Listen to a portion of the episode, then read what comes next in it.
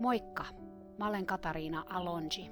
Tervetuloa kuuntelemaan Hevonen opettajani podcast-sarjaa, jossa puhutaan kaikista niistä asioista, joita hevoset meille opettavat, sekä niistä hevosista, jotka meille sitä oppia antavat. Moi taas ihanat kuulijat.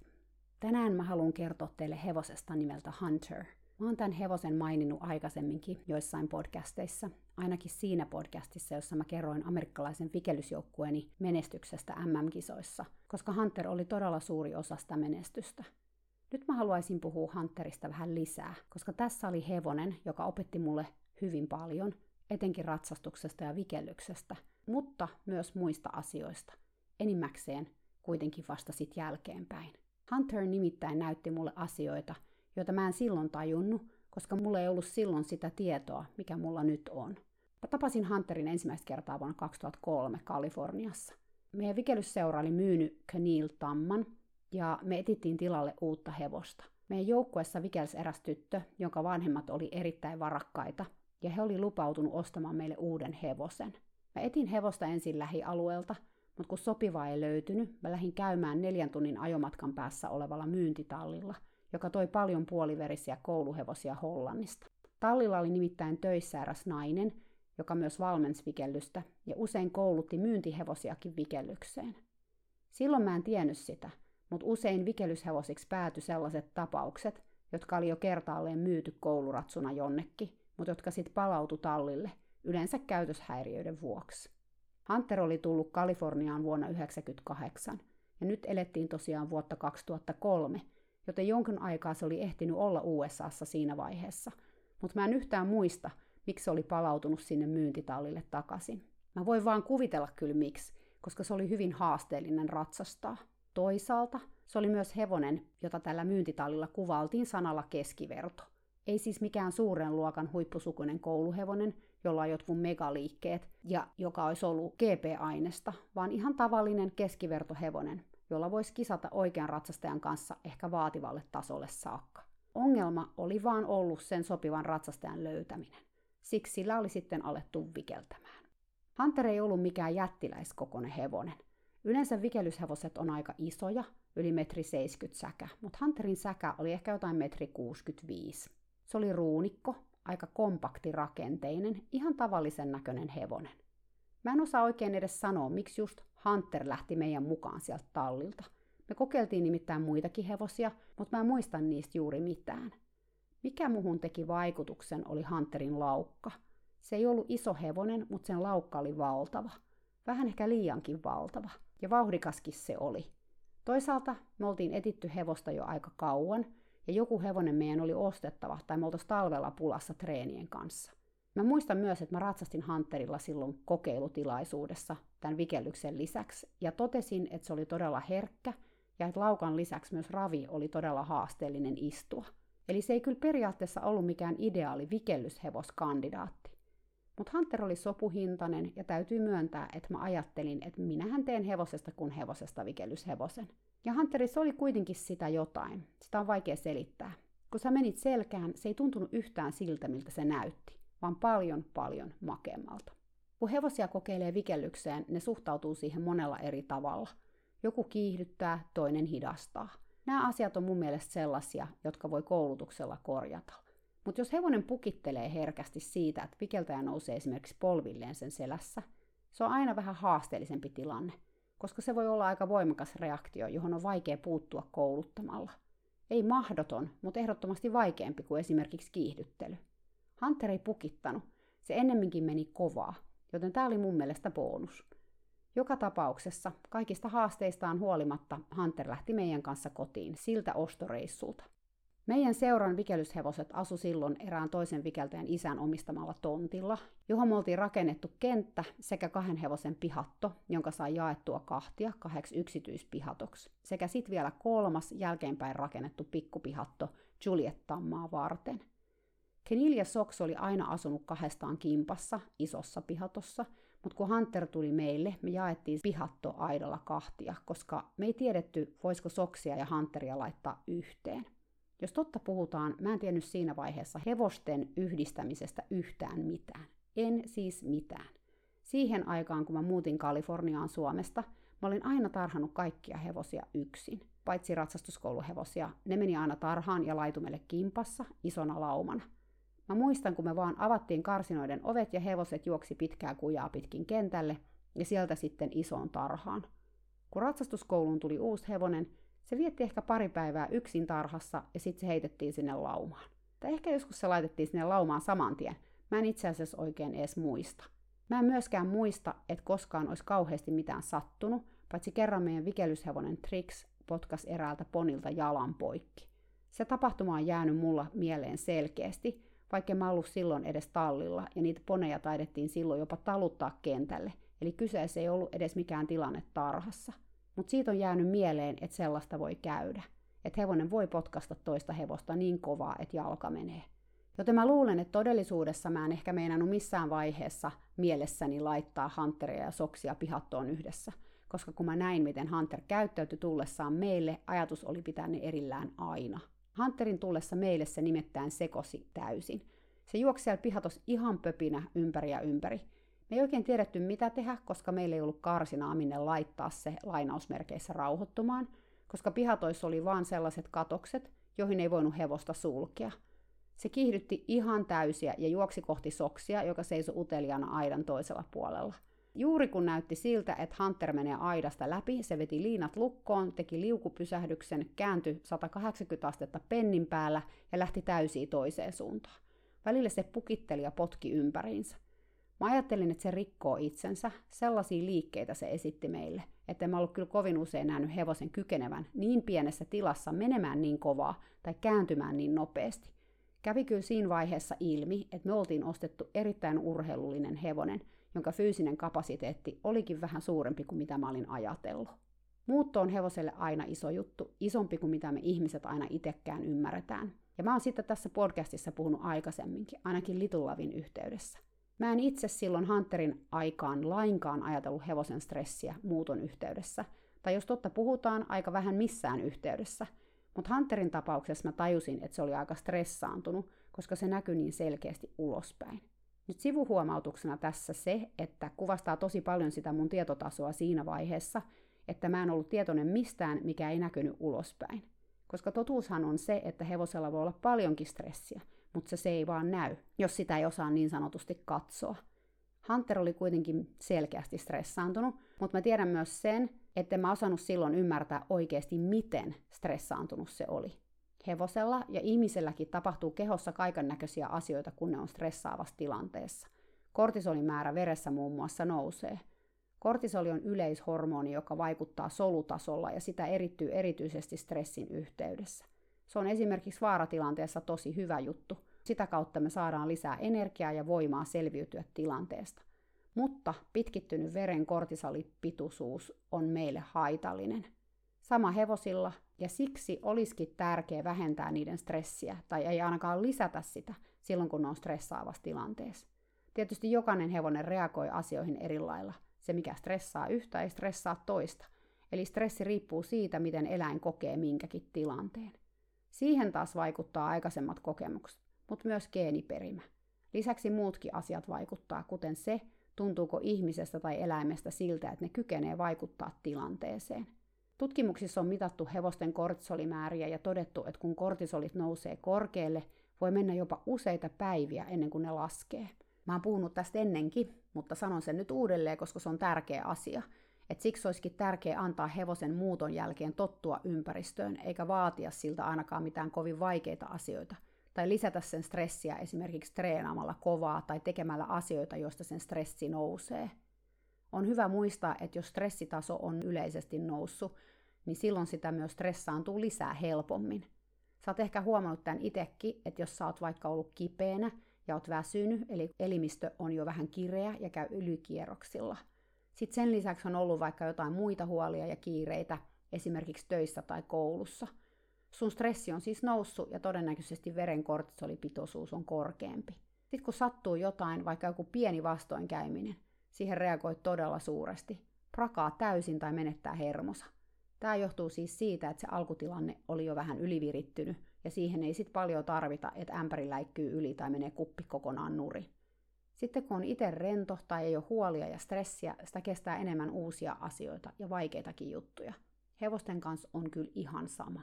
Ja hyvä siis myös muistaa, että hevosen ei tarvitse aina käyttäytyä niin kuin Hunter ollakseen stressaantunut. Joskus se ei tosiaan näy oikein ulospäin, paitsi että hevonen on jotenkin ylirauhallisen ja varovaisen olonen. Kannattaa kuitenkin tarkkailla sen hengitystä, jos osaa myös sen sykettä, koska ne voi sitten kyllä kertoa ihan omaa tarinaansa. Eikä se kortisolikaan ole aina korkealla. Itse asiassa tutkimukset on osoittanut, että hevosilta, jotka ilmentää masentunutta käytöstä, on löytynyt hälyttävän alhaisia kortisolitasoja. Tutkijat onkin arvioinut, että pitkittynyt intensiivinen stressi voisi johtaa jonkinlaiseen elimistön vajaatoimintaan, mikä ajaa kortisolit alas. Sitä tosin ei vielä tietääkseni tiedetä, miten pitkään ja miten intensiivistä stressiä pitää olla, että kortisoliarvotkin tippuu. No, Hunterkin rauhoittu aikanaan, ainakin siellä pihatossa. Meidän tontti oli sellaisella alueella, jossa oli omakotitaloja, ja naapurissa tapahtui koko ajan vaikka mitä, joten välillä stressikäyrät kääntyi kaakkoon sekä soksilla että Hunterilla. Ne vähän sai kyllä virtaa myös toisistaan näissä tilanteissa. Hunterin ratsastaminen oli haastavaa, kuten mä jo aikaisemminkin mainitsin, ja täytyy sanoa, että mä opin sillä hevosella paljon just ratsastuksesta, koska sen liikkeet oli todella isot ja Hunter hermostui, jos siellä selässä ei istunut täysin keskellä ja juuri niin kuin piti. Lisäksi sitä oli varmaan ratsastettu sen elämässä todella paljon gramaaneilla, sillä se kääri itsensä sellaiseen pakettiin heti kun ohjat otti käsiin. Silloin tuntui, että ei ohjan päässä ollut hevosta lainkaan, vaan joku liukas saippua, joka katos alta ja edestä heti tilaisuuden tullen. Hunterilla myös virheet näkyi ratsastuksessa yhtä suuresti kuin vikellyksessä. Heti, jos sä olit epätasapainossa, se reagoi siihen – Sille ei oikein ollut itsellään hyvää tahtia, vaan se meni todella epätasaisesti, mikä vaati kyllä todella paljon siitä ratsastajalta. Mä oon siinä Victorin jaksossa kertonut siitä, kuinka vaikea Hunterilla oli vikeltää. Niin vaikea, että aluksi vikeltäjät ei edes pystynyt päästämään irti kahvoista laukassa lainkaan, koska kun ne päästiin, niin ne lähti välittömästi liukumaan istunnan kanssa vinoon, joka puolestaan sit sai Hunterin kiihdyttämään, vaihtelemaan laukkoja ja tekemään ties mitä. Mä uskon edelleen, että Hunter oli yksi syy siihen, miksi mun joukkueesta tuli niin hyvä. Hunter ei ollut aloittelijoiden tai edes keskivertovikeltäjien hevonen. Se oli niin haastava, että vikeltääkseen sillä sun piti olla todella hyvä. Ratsastuksessa kävi vähän samalla lailla. Hunter toi kaikki sun virheet esille ääntäkin nopeammin. Jossain vaiheessa mä opettelin myös ohjasajamaan hevosia. Mä ostin vielä sellaiset köysimäiset ohjat sitä varten, josta toinen oli valkoinen ja toinen musta – Mä tiesin, että ohjasajossa meni helposti ohjat sekasin, ainakin aluksi, ja mä ajattelin, että asiaa helpottaisi, kun ohjat olisi eri väriset. Tämä taisi olla joku mun valmentajan suositus. Ohjasajossa hevosella on siis juoksutusvyö, jonka renkaiden läpi nämä pitkät ohjat menee kuolaimista mun käteen. Ihminen on ajo-ohjastuksessa joko hevosen takana tai vähän takaviistossa, ikään kuin ympyrän sisäpuolella. Tämä siis eroaa juoksutuksesta siten, että sulla on kaksi ohjaa yhden sijasta – Eli se on vähän niin kuin maasta käsin ratsastamista. Mä harjoittelin aluksi Donatellolla, joka oli iso ja pitkä ja aika hidasliikkeinen vikellyshevonen. Sen kanssa menikin hyvin ja mulla itselleni tuli jotenkin sellainen illuusio, että mä osasin tämän homman. Toksinkin kanssa meni jotenkuten, vaikka se olikin haasteellisempi kuin Donatello. Sitten mä otin Hunterin tallista ja se palautti mut välittömästi maan pinnalle – Mä en usko, että me ehdittiin mennä kuin 30 sekuntia käyntiä, kun hevonen oli onnistunut tekemään pikaliikkeitä, mikä johti siihen, että pian Hunter seisoi mun kanssa naamatusten molemmat juoksutusohjat kääriytyneenä sen kaulan ympärille pariinkin kertaa. Siis hommasta ei tullut kyllä yhtään mitään. Lopulta mun valmentaja lähti kokeilemaan, ja kyllä hänkin oli helisemässä Hunterin kanssa. Se vaan oli niin mielettömän nopea. Mä tosin muistan, että valmentaja siinä myös vähän hermostui, ehkä pelkäs kasvojensa menettämistä, tai ehkä se oli vaan sitä, että hevosille piti hänen mielestään aina näyttää, missä kaappi seisoo. Ja hän juoksutti Hunteria lopulta siellä narujen päässä niin, että hevonen oli ihan hiessä. Se olikin tehtävä, koska Hunterilla oli todella hyvä kunto ja se pystyi laukkaamaan vaikka puoli tuntia putkeen hikoamatta.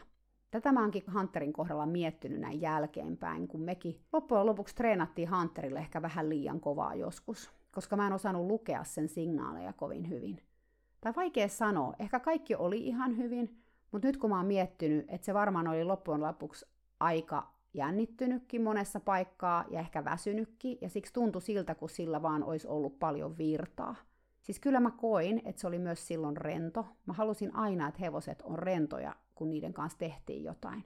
Mutta mä mietin vaan sitä mun omaa kykyäni siinä vaiheessa tunnistaa jännittymisen pieniä merkkejä.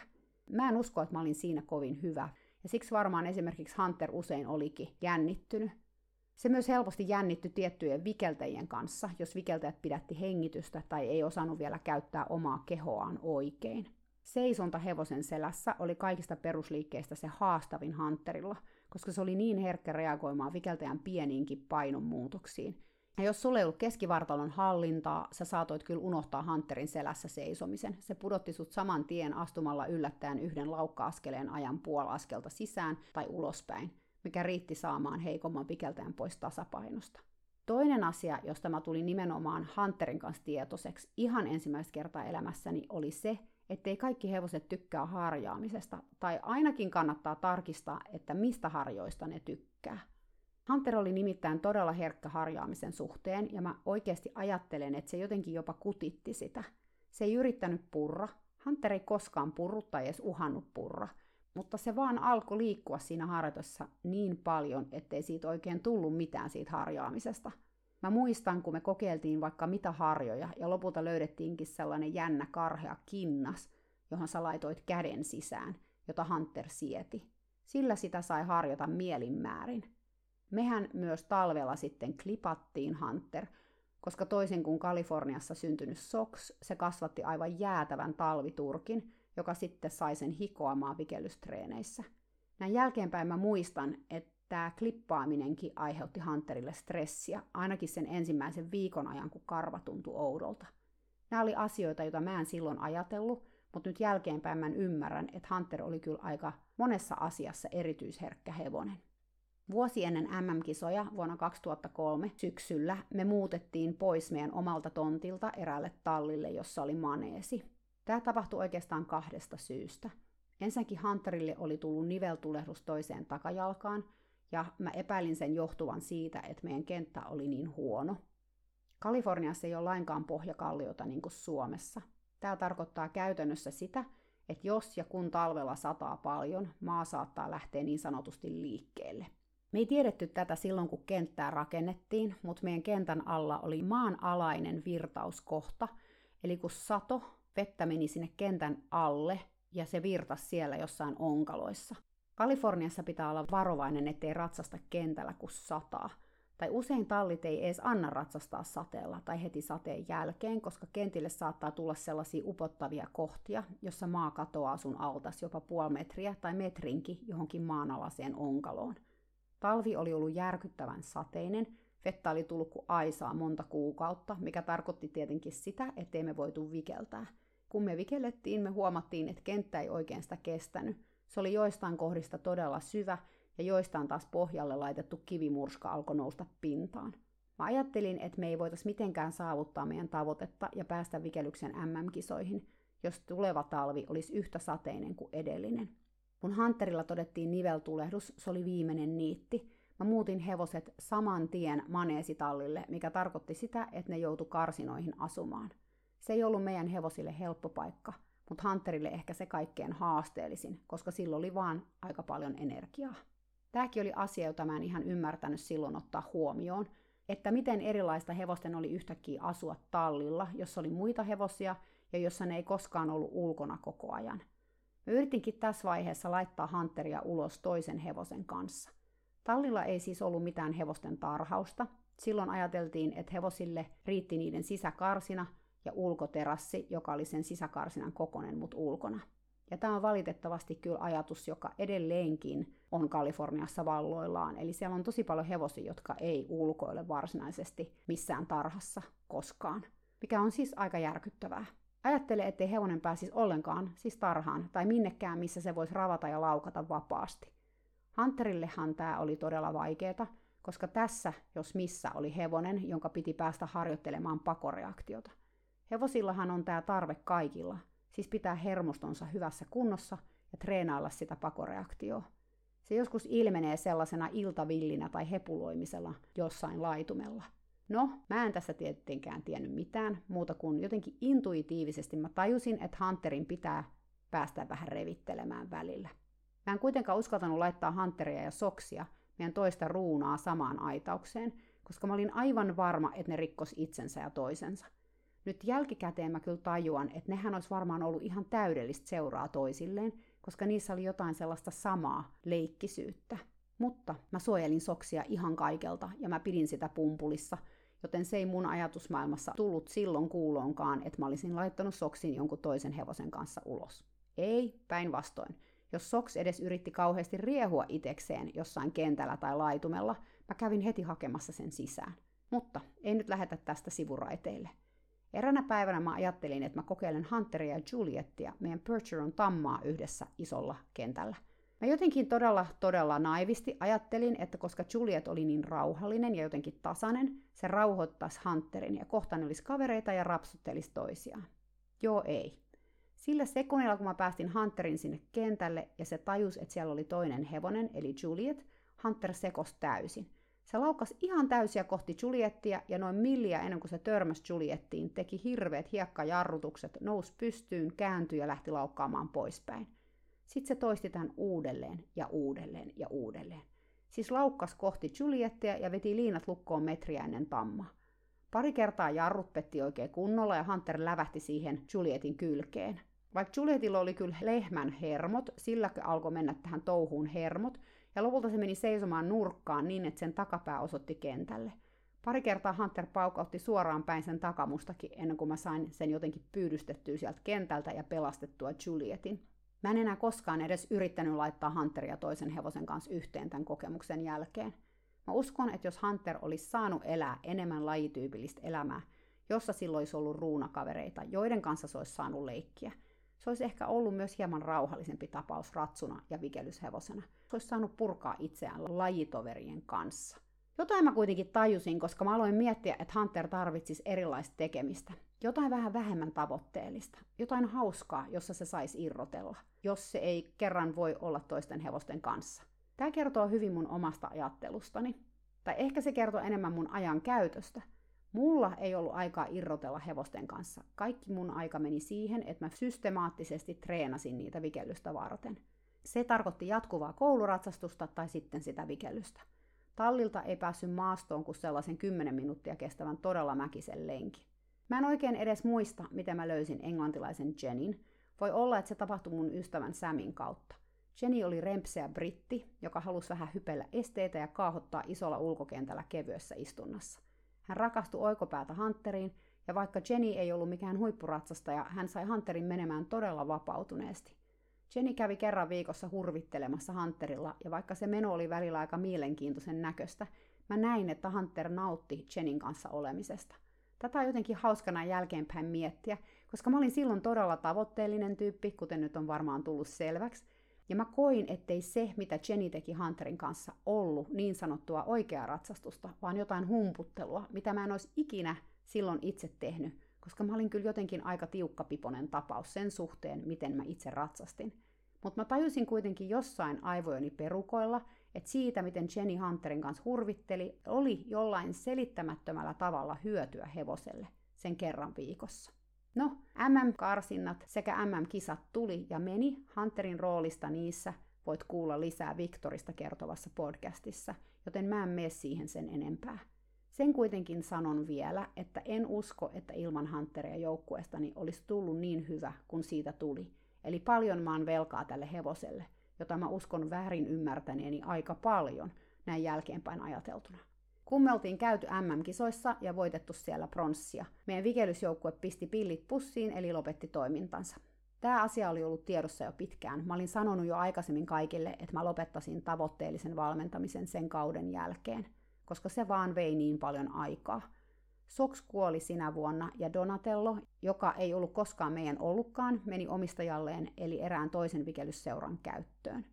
Jäljelle jäi vain Hunter, jonka omisti eräs vikeltäjä ja hänen perheensä. Aluksi me vikellettiin Hunterilla kuten ennenkin, mutta pienemmällä porukalla. Hunterin omistajan tytär, 13-vuotias tyttö, halusi edelleen jatkaa harrastustaan, kilpailla yksinvikelyksessä ja ehkä joskus liittyä myös toiseen joukkueeseen. Hunter ei kuitenkaan kauhean hyvin soveltunut yksinvikelykseen. Sitä pystyi kyllä sillä tekemään, mutta se oli haastavaa ja ehkä vähän liikaa tälle 13-vuotiaalle siinä vaiheessa hänen vikelysuransa. Sitten mulle selvisi, että mä muuttasin seuraavana kesänä Sveitsiin mun miehen työn vuoksi. Olisi parasta, että Hunter lähtisi toiseen vikellysseuraan omistajansa kanssa. Näin kävikin, ja Hunter meni aika lähelle erääseen isoon seuraan. Sattumoisin englantilainen Jenny pysyi edelleen hevosen elämässä ja jatkoi sen vuokraamista uudella tallilla kerran viikossa. Asiat ei kuitenkaan menneet niin kuin elokuvissa. Hunter oli haasteellinen ratsastaa, mutta myös juoksuttaa ja vikeltää. Se tarvitsi erityistä valmennusta pysyäkseen kunnossa. Aika pian tuli viestiä, että Hunterilla ei mene hyvin. Se oli alkanut ontumaan silloin tällöin vikellyksessä. Mä menin paikalle katsomaan ja totta tosiaan hevonen vaikutti epäpuhtaalta ravissa, kun vikellysvalmentaja ratsasti sillä. Se oli myös todella vino, asia jonka kanssa me oltiin tehty tosi paljon töitä viimeisen vuoden aikana. Mä menin itse selkään ja kaikkien hämmästykseksi hevonen liikkukin jälleen puhtaasti. Tuolloin mä ajattelin, että kaikki johtui hevosen vinuudesta ja siitä, että mulla itselläni oli tarpeeksi taitoa suoristaa Hunter – mutta sitten mä oon oppinut, että tämä on aika tyypillistäkin joskus hevosille, joilla on tuki- ja liikuntaelimistön kipua. Siis se, että kun vähän kokeneempi ratsastaja tulee paikalle, hevonen yhtäkkiä ei enää onnukkaa. Tämä ei johdu siitä, että hevosessa ei olisi mitään vikaa, vaan siitä, että taitava ratsastaja kykenee ikään kuin peittämään hevosen ongelmat sen hetken, kun hän on siellä selässä. Yleensä kuitenkin näissäkin tilanteissa hevonen oireilee kipuaan jollain lailla, esimerkiksi omalla käytöksellään mutta varsinainen ontuminen vaikuttaa poistuneen. Mä tulen tästä hevosen kivusta ja sen ilmenemisestä ratsain puhumaan vielä lisää tällä kolmannella kaudella tässä podcastissa. Se on tärkeä asia ja asia, joka kokeneeltakin hevosihmisiltä menee helposti ohi. Hunter lopulta alkoi ontua ihan kunnolla ja eläinlääkäreiden mielestä silloin oli jotain häikkää jaloissa, en edes muista enää mitä ja missä. Sen omistaja alkoi miettiä hevosen myymistä tai laittamista pois. Oli selvää, että Hunterista ei olisi enää vikellykseen. Mutta mistä Hunterille uusi koti? Kuka ostaisi tämän haastavan hevosen, joka lisäksi vielä ontu ja tarvitsi kuntoutusta? Onneksi kuitenkin vastaus tähän dilemmaan löytyi lähempää kuin mä osasin odottaakaan. Jenny, tuo englantilainen nainen, joka oli ainakin vuoden puolentoista ajan käynyt Hunterilla humputtelemassa sen vapaapäivinä kerran viikossa, tarjoutui ostamaan hevosen. Hetki piti Hunterin omistajaa eli vikeltäjätytön äitiä suostutella tähän, sillä Jenny ei voinut maksaa Hunterista sitä summaa, jota omistaja oli ehkä toivonut hevosesta saavan. Mä sain kyllä hetken puhua, mutta se oli sen arvoista, koska ajatus siitä, että Hunter lähtisi tutun Jenin matkaan, oli helpottava. Mä koin, ettei tätä hevosta voinut ymmärtää kovin moni muu. Tuskin ymmärsin sitä itekään, ja mä pelkäsin, että se ajautus vieraiden käsissä vaikeuksiin. Reaktiiviset herkät hevoset ei saa aina ymmärrystä osakseen, ja lisäksi se vielä ontuu. Hunter lähti siis Jenin matkaan ja jäi itse asiassa sille tallille, jossa se jo olikin, mutta muutti vaan vähän toiselle puolelle tonttia. Tuo tallihan on ihan valtava, siellä on pitkälti yli sata hevosta erilaisissa talleissa ja ulkokarsinoissa. Hunter myös kuntoutui Jenin hoivissa hyvään kuntoon. Mä kävin useasti vuosien saatossa voikkaamassa Hunteria, josta tuli varsinainen perhehevonen. Sillä tehtiin kaiken näköistä. Tallilla oli ihan mahtavat maastot, joten paljon käytiin muun muassa maastossa – Hunter eli vielä monen monta vuotta. Se oli loppuikänsä Jenin hevonen. Siltä mennäs henki lähteä jossain vaiheessa trailerionettomuudessa, jossa siltä meni jaloista jänteet ja nahat täysin riakaleiksi, mutta siitäkin se kuntoutui kärsivällisen ja tarkan hoidon avulla. Viimeisen puoli vuotta elämästään, eli 23-vuotiaana, se vietti eläkkeellä laitumella Pete Ruunan kanssa. Mutta kun Petein kunto romahti eräänä syksynä, päätettiin molemmat ruunat päästää laukkaamaan sateenkaaren tuolle puolen, koska myös Hunter oireili tässä vaiheessa jalkojaan. Mielenkiintoista Hunterin elämässä oli se, että sillä ratsasti sen elämän aikana yhteensä kahdeksan suomalaista naista tai tyttöä. Eli vaikka se eleli Kaliforniassa, sillä oli useita suomalaisfaneja. Mulla itsellänikin oli pari suomalaista oppilasta, jotka ratsasti Hunterilla, etenkin heistä toinen, joka ihastui Hunteriin iki hyviksi siitäkin huolimatta, että hevonen haasto häntä kyllä ratsastuksellisesti joka päivä. Mutta sellainen Hunter oli, se oli tavallisen näköinen hevonen, mutta kun sait siihen ratsastuksessa yhteyden, tuntui siltä, kun olisit istunut hevosmaailman Ferrarin puikoissa. Tällä aika pienellä ja vaatimattoman näköisellä ruunalla, kun vaan oli niin jäätävän suuri liike, että oksat pois. Ystävällinenkin Hunter oli kuin mikä, todella todella kiltti ja varsinainen lasten vahti. Aikuisten kanssa kierrokset kyllä nousi sadasosa sekunnissa, mutta lasten kanssa ei koskaan. Mä oon itse miettinyt paljon Hunteria viime aikoina, sitä, miten mä en todellakaan ymmärtänyt sitä ja sen elkeitä niin hyvin kuin olisi pitänyt. Mä muistan, kuinka se välillä sai ihan hirveitä hepuleita ratsastaessa, etenkin iltasin, kun oli pimeää. Silloin mä muistan sanoneeni vikeltäjille, että nyt se Hunter päätti vaan lähteä, tai että Hunterilla oli ylimääräistä virtaa ja se siksi halusi kiikuttaa vikeltäjä tai ratsastajansa. Mutta nyt mä ymmärrän, että hevonen ei päätä vaan lähteä. Ei se mieti, että taidapa muuten nyt tästä pinkasta hirveätä kyytiä.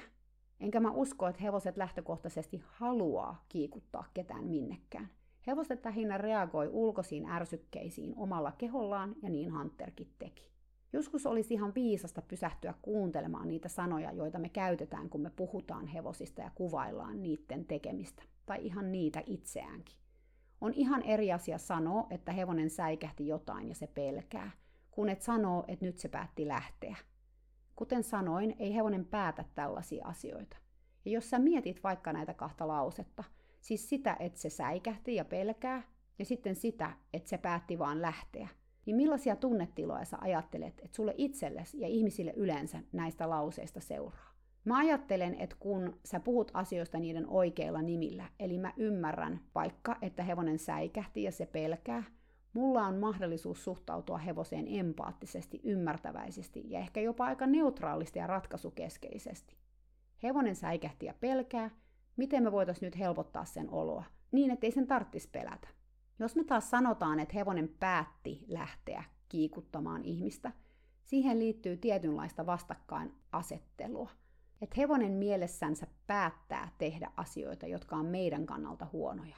Eli hevonen on meitä vastaan, joten mekin ollaan sitten sitä vastaan. Saatteko te kiinni, mitä mä täällä tarkoitan? Tällä lailla inhimillistämällä hevosia – puhumalla niistä olentoina, jotka tekee tietoisia päätöksiä, joilla ne meitä vastustaa. Me rakennetaan sellaista tarinaa, missä meidän pitää jotenkin laittaa ne hevoset kuriin, tai jossa meillä on oikeus tehdä se, koska on hevosten vika, koska ne päätti lähteä tänään.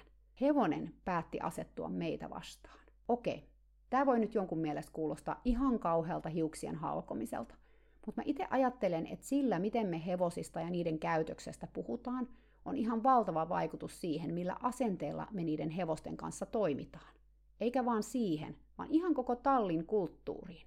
Koska jos kaikki koko ajan punoo tällaista narratiivia, että hevoset päättää kiikuttaa ihmisiä, tai hevonen päättää purra, tai hevonen päättää kiukutella, tai mitä ne nyt meidän mielestä sitten päättääkään, olla menemättä ojan yli, olla lähtemättä pihasta maastolenkille, olla nostamatta kavioita – jos me ajatellaan näin, että se hevonen päättää näistä asioista, meiltä menee aika helposti ohi se, mitä hevonen yrittää kommunikoida oikeasti siinä tilanteessa. Koska meillä on sellainen asenne, että hevonen valitsee tehdä näitä asioita, ja se tekee sen siksi, että se on meitä vastaan. Mä voin kyllä ainakin Hunterin tapauksessa rehellisesti sanoa, että mä kuulin sen viesteistä hyvänä päivänä ehkä puolet ja huonona päivänä 20 prossaa, mikä on aivan liian vähän. Nyt tähän loppuun mä haluaisin vielä lukea erään Hunterin suomalaisen ihailijan ja ystävän kirjeen, jonka hän on kirjoittanut tätä podcastia varten. Siihen kiteytyy niin paljon niitä ajatuksia, joita mulla itsellänikin on Hunterista. Hunterille. Kiitos aivan mahtavista kuudesta vuodesta, jotka sain tuntea sinut. Sinulla oli niin paljon annettavaa ja kerrottavaa minulle, vaikka en ollut vielä valmis kuuntelemaan sinua ja oppimaan ja ymmärtämään viisauttasi. Näin jälkikäteen ajateltuna sinä olit kuitenkin se hevonen, joka koitti kaikin keinoin kertoa minulle, miten olla läsnä hetkessä, miten olla herkkä ja tasapainoinen ratsastaja, ja miten aitous, avoimuus ja haavoittuvuus ovat kaikki kaikessa kommunikoinnissa ja yhdessä olossa. Sinulla oli energiaa jopa eläkepäivinäsi enemmän kuin pienessä kylässä. En kyllä ikinä tuntenut oloani turvattomaksi kanssasi, vaikka välillä lujaa mentiinkin. Rakastit hyppäämistä ja laukkaamista maastossa, suuresta ja vauhdikkaasta luonteestasi huolimatta, tai ehkä juuri siksi, olit mahtava ja kärsivällinen pienten lasten kanssa. Seisoit hievahtamatta paikoillasi, kun neljä 2-5-vuotiasta lasta hyöri jaloissasi sinua hoitamassa. Kävelit ja ravasit myös hitain ja varmoin askelin, kun seitsemän ikäinen tyttäreni ratsasti sinulla kentällä yksin. Luotin sinuun sataprosenttisesti lasten kanssa – rakastit lasten aitoutta ja he rakastivat sinua. Minua sinä koitit kouluttaa kärsivällisesti ja pitkään. Vaikka olin liian jääräpäinen silloin ja luulin tietäväni paremmin, ei työsi mennyt hukkaan. Näytit minulle, että kun ratsastaessa annan meille molemmille aikaa lämmetä ja sinulle vaihtelua liikkumiseen, maastolaukkojen ja hyppäämisen kerran, Myös koulukiemurat kiinnostavat ja luonnistuvat helpommin. Ja ennen kaikkea, jos olen itse rento ja läsnä, kaikki on paljon helpompaa. Erityisesti talvisin, jolloin oli koleaa ja kosteaa, tarvitsit paljon aikaa, jotta kaikki lihakset lämpenivät ja onnettomuudessa vaurioituneet takajalkasi vetreytyivät liikkumaan. Olit winter hunter. Koitin joskus kiireessä skipata pitkän lämmittelyn, ja siitä kyllä seurasi aina vaan ongelmia. Tai jos tulin vain pikaisesti tallille suorittamaan treenin, eihän siitä mitään tullut. Opin myös sen, että jostain syystä silloin, kun ratsastan syrjäisellä kentällä, jossa ei ole muita ihmisiä, meidän yhteys oli paljon vahvempi ja liikkuminen rennompaa. Ajattelin silloin, että sinä vaan tykkäät tästä kentästä enemmän, mutta näin jälkikäteen ajateltuna on päivän selvää, että ero oli minussa. Kun olimme pääkentällä, siellä oli aina paljon muita ratsastajia, ja minulla oli suuri tarve näyttää kaikille, miten hienosti me menemme. Siinä tuli tehtyä useita oikaisuja – ja usein myös negatiivinen energiani nousi, mikä sai sinut vahvaksi ja ryntäilemään suu auki minä selässä ohista kiskoen. Kun olimme syrjäisellä kentällä, minulla ei ollut suorituspaineita, sillä kukaan ei nähnyt meitä, ja saimme rauhassa ottaa aikaa omaan tahtiimme. Siellä meillä oli parhaat hetkemme ihan kahdestaan. Opin, miten pienillä avuilla ja ajatuksen voimalla ymmärrät, mitä sinulta pyydän, miten herkkä ja kevyt hevonen olet, kunhan vaan minä kuuntelen myös sinua ja olen hetkessä läsnä. Rakas Hunter, pyydän anteeksi, etten ollut vielä täysin avoin kuuntelemaan sinua ja tein paljon virheitä kanssasi. Sinulla oli minulle paljon enemmän annettavaa, kun olin valmis silloin vastaanottamaan.